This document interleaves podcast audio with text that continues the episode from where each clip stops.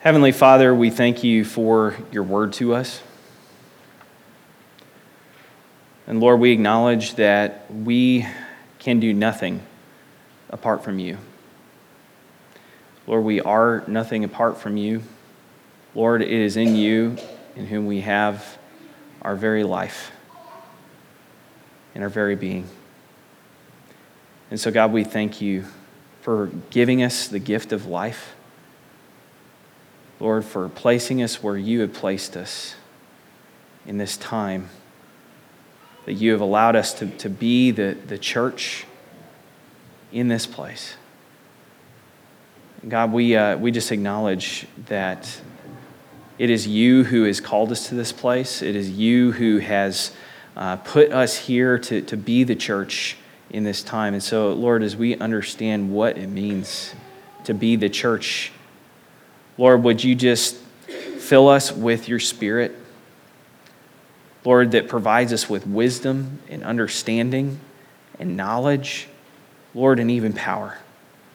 Uh, would you show up in our midst by the power of your Spirit and do things that are beyond what we ever thought was possible? God, would you show us once again what you are capable of doing through your power, Lord, when we get out of the way and simply allow you to move? And so, God, would you move amongst us during this time? Would you speak to us through your word today? That it would not be my words, but it would be your words to your people. And so, God, we just thank you and we praise you in the strong name of Jesus. And all God's people said, Amen. Amen. Well, we are uh, now in our final month of talking about how we live out our mission as Armstrong United Methodist Church. And we've been doing that for the, the last several months. And I hope we're all kind of getting a hang of what our mission is uh, as Armstrong United Methodist Church, which is to connect people with who? Say it if you know it. Jesus. Uh, our mission is to connect people uh, with Jesus. Um, and at Armstrong, um, we connect with Jesus in four ways uh, by worshiping God together, by growing in our love for God and others, by serving our church, our community, and our world, and by going forth to connect other people with Jesus as well. So we've been spending a, a month on each of those four areas that we connect with Jesus, and we're taking this final month uh, to talk about how we connect with Jesus through going forth to tell others about Jesus in our daily lives. Um, and instead of giving you all a, a, crash course on how to tell your friends about Jesus uh, or teaching you uh, how to make arguments for the validity of the Christian faith, we're instead taking several weeks to simply answer a question Whose power do we place our trust in as a church in order to connect new people to Jesus? Uh, I, I, wish that I could answer that question confidently, but when I look around at how things are being done in the American church as a whole, I'm really not sure. Because we might claim that we rely on Jesus as the source of our power, but when it gets down to it, ministry in the 21st century seems more like a contest of which church can have the coolest worship services, the slickest programs, and the most people. And when it comes to how churches aim to achieve those things, uh, they seem to rely on human power instead of the power of Jesus. You know, don't get me wrong, I'm, I'm not saying that churches aren't preaching the gospel or even doing good ministry, but it seems to me that when it comes to the power we rely upon to reach new people for Jesus, we're largely relying upon our own power so, my question for us today is what do you expect? In other words, what are our expectations of what God can and will do in our midst when we submit our efforts to Jesus in faith? Now, as I was mulling over that question this week, I was reminded of an experience I had uh, just a few weeks ago um, on my 30th birthday. Uh, we were planning to head up to Peoria for the weekend to uh, celebrate with family, but before we headed up to Peoria, we decided that it was time to switch our oldest son's toddler mattress out with a twin mattress. And so I was in kind of the process of taking apart his bed and reconstructing it and all that. And so we brought the vacuum uh, into uh, the room to kind of sweep up. You know, when you move furniture, things get, uh, you know, kind of, you discover dirt that you didn't realize was there. And so we bring in the vacuum and I, we, we go to take the hose off the vacuum and it just like falls off like just done. So we had had this vacuum since we got married, and I, I, mean, the, the plastic piece that held the hose of the vacuum fell off. It was broken. All right, so I'm like, great, vacuum's toast. Can't vacuum the room. And so the whole rest of the morning, it was just a mess. You know, we were looking for vacuums. Uh, our, our sweet neighbor lady, she loaned us this vacuum that used water. Has, does anybody have a vacuum that you have to fill it up with water? Is it, no, but you do?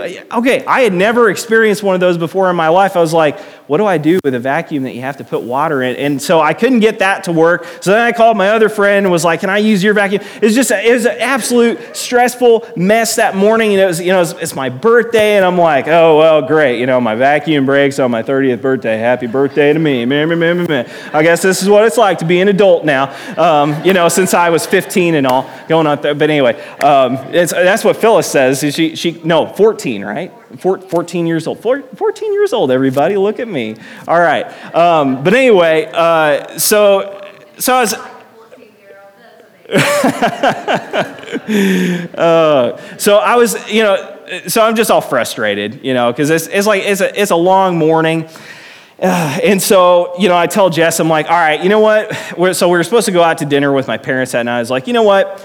We'll just buy a new vacuum after dinner. We'll go vacuum shopping. I'm like, well, isn't that about appropriate for my 30th birthday, going vacuum shopping, you know, at Kohl's? So, you know, so like the, my picture of the night, and I was okay with this, right? You know, like I kind of made peace with the fact that my birthday was going to consist of, you know, dinner with my parents and then vacuum sweeper shopping at Kohl's. Um, pretty, pretty great 30th birthday. Um, and uh, so my, uh, we, we get to the place where we were supposed to have dinner.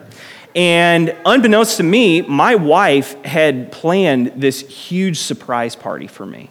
I mean, like old friends, all of our family, you know, everybody who had just come together to make this amazing surprise party. And I didn't have the slightest clue. I mean, not even the slightest clue. You know, my mind was was in that place. You know, we're dinner with parents, vacuum sweeper shopping. And so like we walk into the place and she leads me around this corner away from the dining area. I'm like, "Where are we going?" And then we walk into this party room and there's like 30 people waiting to surprise me for my birthday and I was just absolutely gobsmacked. I had no idea. I mean, it was the best surprise party I think anyone's ever pulled off because I didn't even have an inkling of a clue that we were going to have that.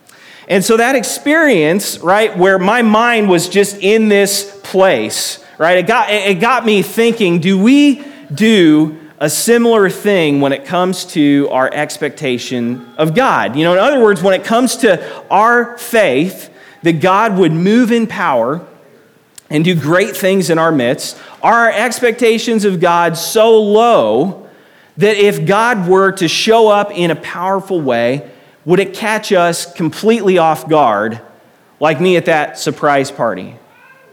Right? So, so my mind was in one place expecting one thing, and it, a completely different thing happened. And I, and I think that's kind of where we're at with God a lot of the time. We just kind of get used to life the way it is, and we don't expect God to do powerful things.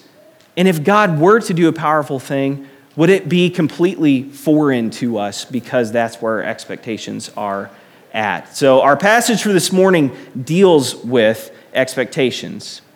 Um, and we find Jesus instructing his disciples on what to expect. So let's go ahead and open up our Bibles to John chapter uh, 14. And uh, we're just going to walk through part of this passage uh, this morning. So if you have your Bibles with you, go ahead and open them up. If you don't, you got Bibles in front of you. Um, and uh, you can also use an electronic device. If you do that, make sure to check in on Facebook and let people know you're here. It's a great way to let people know where you worship and invite them to join us here at Armstrong. So, uh, this passage from John 14 is part of what has come to be known as Jesus' upper room discourse, which took place on the night that Jesus shared his Last Supper with the disciples before being arrested and going to the cross. And in this passage, uh, we find Jesus' parting words to his disciples.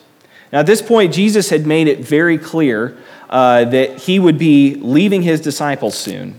Um, and, and they were understandably distraught right? Their, their leader uh, had just told them that he would no longer be with them, and they had devoted the last three and a half years of their lives to following his every step. And so they're very upset. And as Jesus and his disciples share their last meal together, uh, Jesus shares not only words of comfort and encouragement with his distraught disciples, uh, but he also shares words of promise.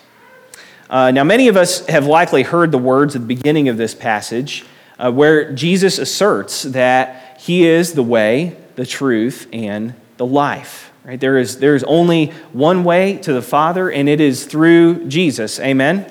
That's, that's what we believe as, as Christians, that Jesus is the way, the truth, and the life.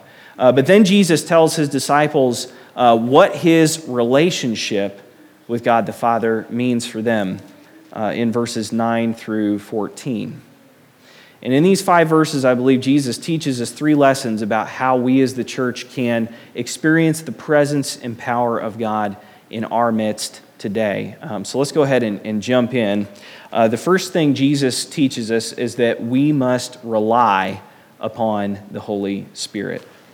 So in, in verse 8, Philip makes a bold request of Jesus uh, because Jesus tells them that, that he is leaving them um, and that. Uh, that he is going to the Father, right? Um, and so uh, Jesus, he says, uh, he says, or I'm sorry, Philip says, Lord, show us the Father, and that will be enough for us. And Jesus says in verses 9 and 10, Don't you know me, Philip, even after I have been among you such a long time? Anyone who has seen me has seen the Father. How can you say, Show us the Father? Don't you believe that I am in the Father, and the Father is in me? The words I say to you, I do not speak on my own authority, but rather it is the Father living in me who is doing his work. So Jesus can say that he is the only way to the Father because he reveals the Father's very character. How? Because the Father lives in Jesus through the presence of the Holy Spirit. I want you to think about the fact that Jesus was the most spirit filled person to ever walk the face of this planet God in human flesh. And here Jesus is saying that the Father dwells so fully in him that to see him is to see the Father. And this doesn't mean that, that Jesus and the Father are one and the same, but rather that Jesus shared such a deep and intimate relationship with his Father in heaven that he could say that he and the Father are one. Colossians 1:19 says, "For in Jesus all the fullness of God was pleased to dwell." And Jesus continues in verse 11. He says, "Believe me when I say that I am in the Father and the Father is in me." Or at least believe on the evidence of the works themselves. So Romans 8 11 says, The Spirit of God, or I'm, I'm sorry, uh, Jesus is making an appeal to his disciples that they should believe that Jesus is who he says he is, not just because he said it, uh, but because also because of the works that Jesus did. So throughout Jesus' life and ministry, we see Jesus doing miraculous works, right? Blind eyes are given sight. Deaf ears are made to hear, and the dead are raised. And here Jesus is saying that the power behind all of those things is the Father dwelling in Jesus through the Holy Spirit. And as Jesus is about to share with his disciples, they will also receive that power for themselves. And now we'll, we'll get to that Romans 8:11 quote which says the spirit of God who raised Jesus from the dead lives in you. Just think about that for a minute. When you invite Jesus to come into your heart and be both your Savior and the Lord over your life, the very same power that raised Jesus from the dead now lives in you. And apart from that power, we can do nothing, at least nothing of eternal significance. But when we rely on the power of the Holy Spirit in our lives, God will begin to, to work in and through us in ways that we never realized were possible. Which leads us to the, the second lesson that Jesus teaches us, which is that we must raise our expectations of what God is capable of doing. Verse 12, Jesus says, Very truly, I tell you, whoever believes in me will do the works I have been doing, and they will do even greater things than these, because I am going to the Father. So, do you believe that we today are capable of doing even greater things than Jesus did in his ministry. You know, when you think about all the amazing and miraculous things that Jesus did in his life and ministry, do you really believe that God wants to do even greater works through us? The early church believed that. Uh, and as we'll see next week, God did show up and do amazing and supernatural things in their midst because Jesus was present with them through the power of the Holy Spirit. We read in Acts that the sick were healed, the dead were raised, and spiritual forces of darkness were defeated in Jesus' name. That all unfolds in the early church. And, and they believed that Jesus wanted to work in these ways. And in response to their faith, Jesus did. He did amazing things. And here's what the early church understood that, that we need to understand for ourselves today is that Jesus did not die on a cross and rise to new life so that we could live relatively harmless moral lives. I'm going to say that again. Jesus didn't die on a cross and rise to new life so that you and I could live relatively harmless moral lives. Again, if God has given you the gift of the Holy Spirit, that same power that raised Jesus from the dead lives in you. That power that raised Jesus from the dead lives in you. I want to share a story about what God is capable of doing this morning. It comes from uh, Roger Ross, who's a fellow United Methodist pastor and the director of congregational development in the Missouri Annual Conference. He writes this He says, God recently rattled my soul. In late September at the New Room Conference in Nashville, I attended a pre conference session on the gifts and power of the Holy Spirit. Our seminar leader, Jack Deere, offered a brief teaching and invited us to try our hand at healing. We spent some time in silent prayer, asking the Lord to reveal to us any illness or pain in the room. Less than two minutes later, he asked those who had never done anything like this to raise their hands and share what the Lord had revealed. Immediately, a man raised his hand and said he felt a pain in his neck. Jack said, Is there anyone here who's dealing with a pain in their neck? If so, would you stand? And everyone stood because everyone's dealing with pains in the neck. I'm just kidding. Um, no, a, a dozen or so people around the room stood. And the rest of us were invited to go to someone uh, standing near us and pray for their healing we stood, or we soon tried another round. After silent prayer, we were asked to share what the Lord revealed. A pastor friend from, of mine from Illinois, Jason Wooliver, now Jason is also the uh, pastor at my home church, at uh, Crossroads United Methodist Church in Washington. He raised his hand and he said, I think I heard God saying a woman named Penny has a pain in her shoulder. And he touched his left shoulder as he spoke. And Jack quickly replied, I need to say that receiving someone's name is usually reserved for people who are more experienced and mature in hearing God's voice. It's not something beginners often have success with, but let's give it a try. Is there someone here named Penny who has a pain in her shoulder? We held our collective breath, and then crickets. Jack asked, Is this your first time doing this? And Jason said, yeah, and probably my last. and Jack smiled and said, Well, let's try it again. Is there anyone here named Penny who has a pain in their shoulder? After a long pause, a woman stepped forward from the back of the room. My name is Penny, and I have a pain in my shoulder. An audible gasp rippled through the room. Jack asked, Is it your left shoulder? She reached up and touched her shoulder just as Jason had. Yes, it's my left shoulder. People around her were invited to go and pray for her. Jason came from across the room to join them.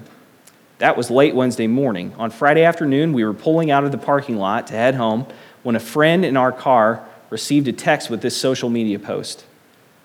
God spoke my name to a pastor during Jack Deere's pre conference gathering, and I was healed from a shoulder issue I've been having for years.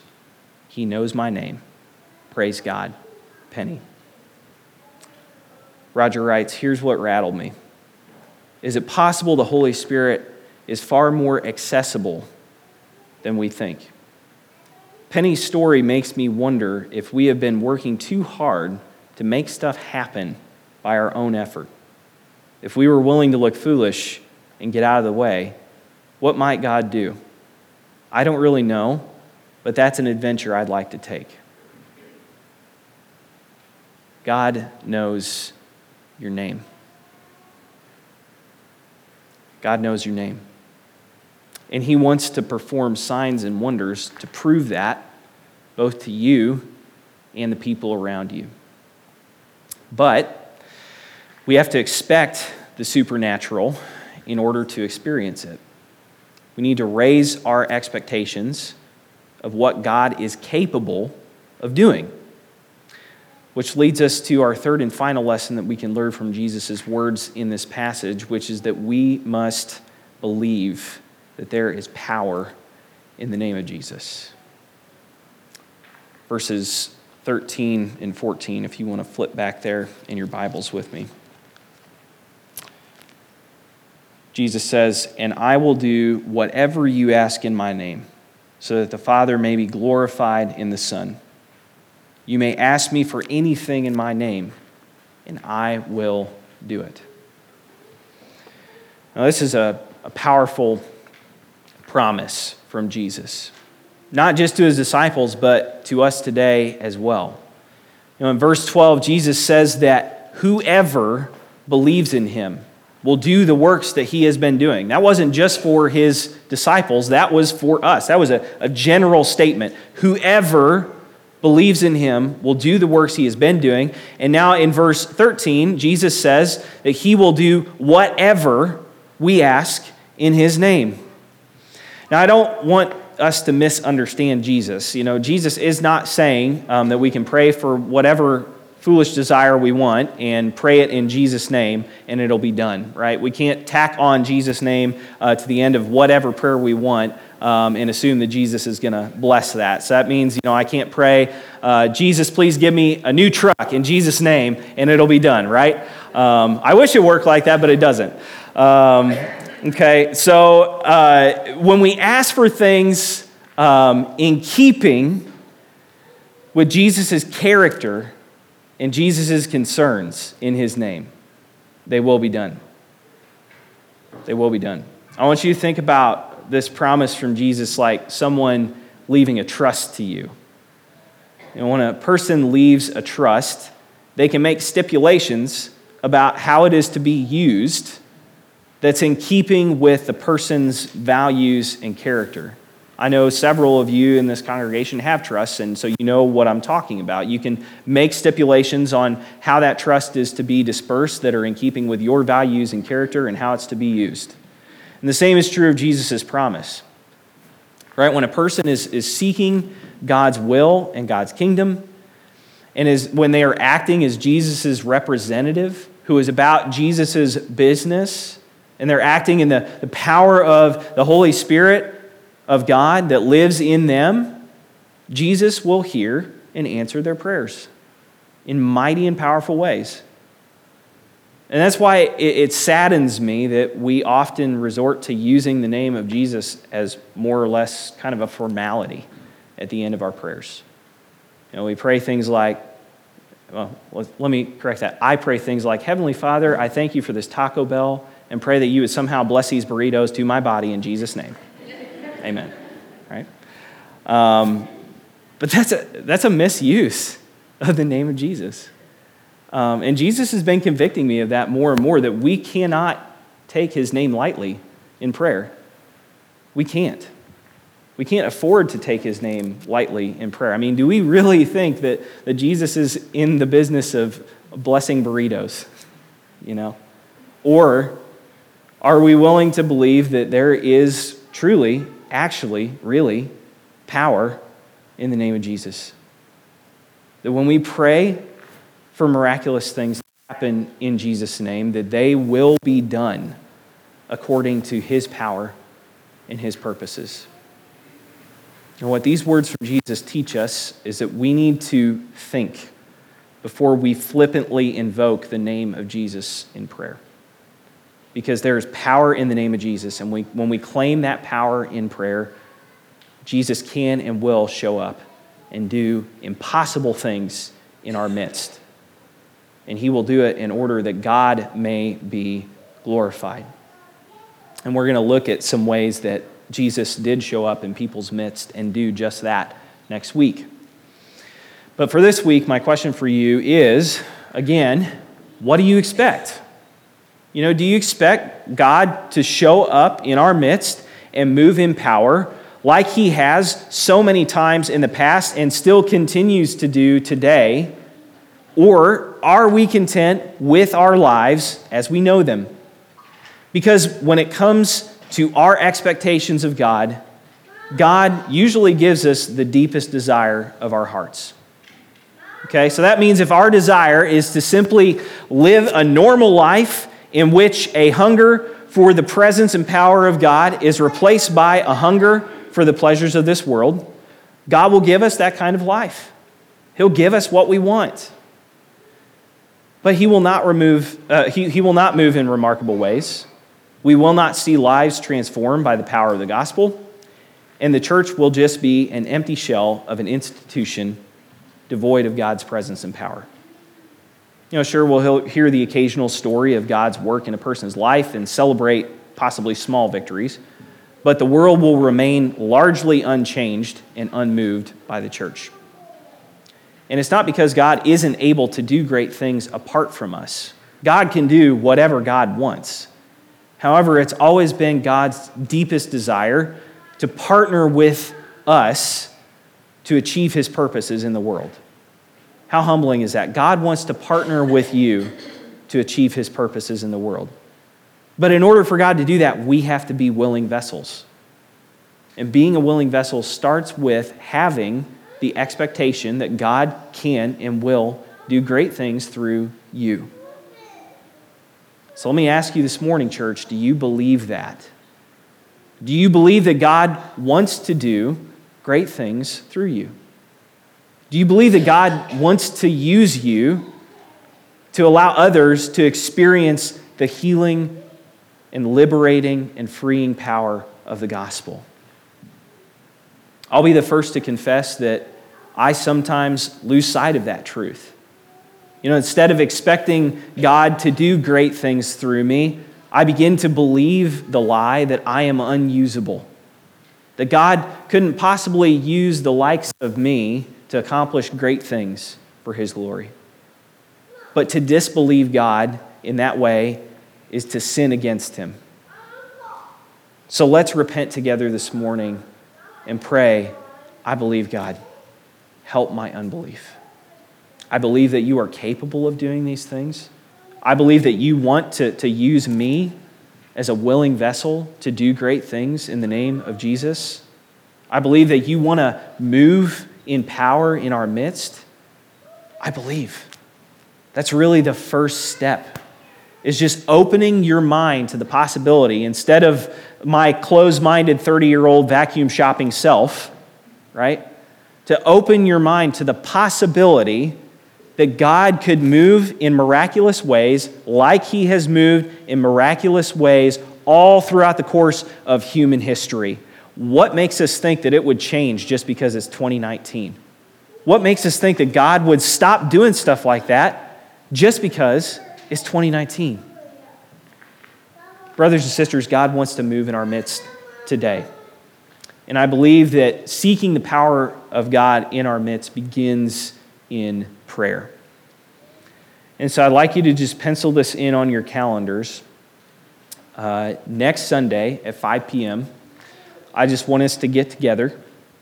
Whoever can do it during that time. If you know, if you're here this morning and you're like, okay, I'm picking up what you're putting down, I'm smelling what you're stepping in. um, you know, would you just put that on your calendar? Next Sunday, 5 p.m., let's meet at the church and let's, let's just pray together. Let's just start praying for God to show up and move in our midst in powerful ways, for hearts and lives to be transformed by the power of the gospel, both here and the people who have yet to come here. For, for God to begin to, to work in our hearts and move in our midst in ways that we're not used to seeing, in ways that might make us uncomfortable. Because every time that the church has experienced revival in the past is when God does just that, when He shows up in power in ways that surprise us, in ways that unsettle us. Just like that, that author of the, the post I read this morning was unsettled by that experience that was so foreign to him. Now, this is a guy who had been serving his entire life in the ministry in the United Methodist Church. And, and it seemed to me through his post that that was one of the first times he has witnessed something like that. Um, and to be quite honest, uh, I, I haven't witnessed much of that myself, but I can tell you, God is opening my heart and mind and saying, I, I want you to experience these things. I want you to, to expect these things. I want you to desire these things. And so, if you desire those things as well, and as if, if you want to raise your expectations of what God is capable of doing, meet me here next Sunday at 5 p.m. Please put it in your calendars. I'd love to see you guys here. But this morning, let's just simply begin by repenting of our low expectations of God. Would you pray with me? Heavenly Father, uh, we confess that often we grow complacent in our expectation of what you are capable of doing. Lord, and we also doubt that you could possibly use the likes of us to move in power and to use us to, to do great things in the name of Jesus. And so, God, would you just forgive us for those times that we doubt your ability to move in power? And would you begin to surprise us Lord, as we repent of those low expectations and receive the grace of Jesus, Lord, as we're reminded that we are your children, Lord, that you have called us to this time, to this place, to be salt and light to a broken and hurting world. Lord, would you begin to put us back together? That we might experience healing for ourselves, that we might experience your power in a way that puts a testimony on our lips, that lights a fire in our hearts, that it's all we can do but contain it, God. And, and so I, I just pray that as that begins in our midst, Lord, that, that you would begin to send us out to share that story. Lord, to share that testimony with other people that they may also come to know that power of Jesus for themselves. And so, Lord, we are praying and waiting expectantly. We are repenting of our low expectations, and we are beginning to expect you to do great things in our midst. Lord, we're not sure what it'll look like. We don't know exactly what the future holds, but God, we are willing to find out. We're along for the ride. And so, Lord, uh, we just pray now, Lord, that as, as we go from this place, Lord, that that you would just place this message of conviction upon our hearts, that we wouldn't be able to quit thinking about it, Lord, that, that we would begin to, to desire to see it. And as we desire to see it, Lord, that we would just respond in prayer. And so we pray all these things in the strong and powerful name of Jesus. And all God's people said, Amen. Amen.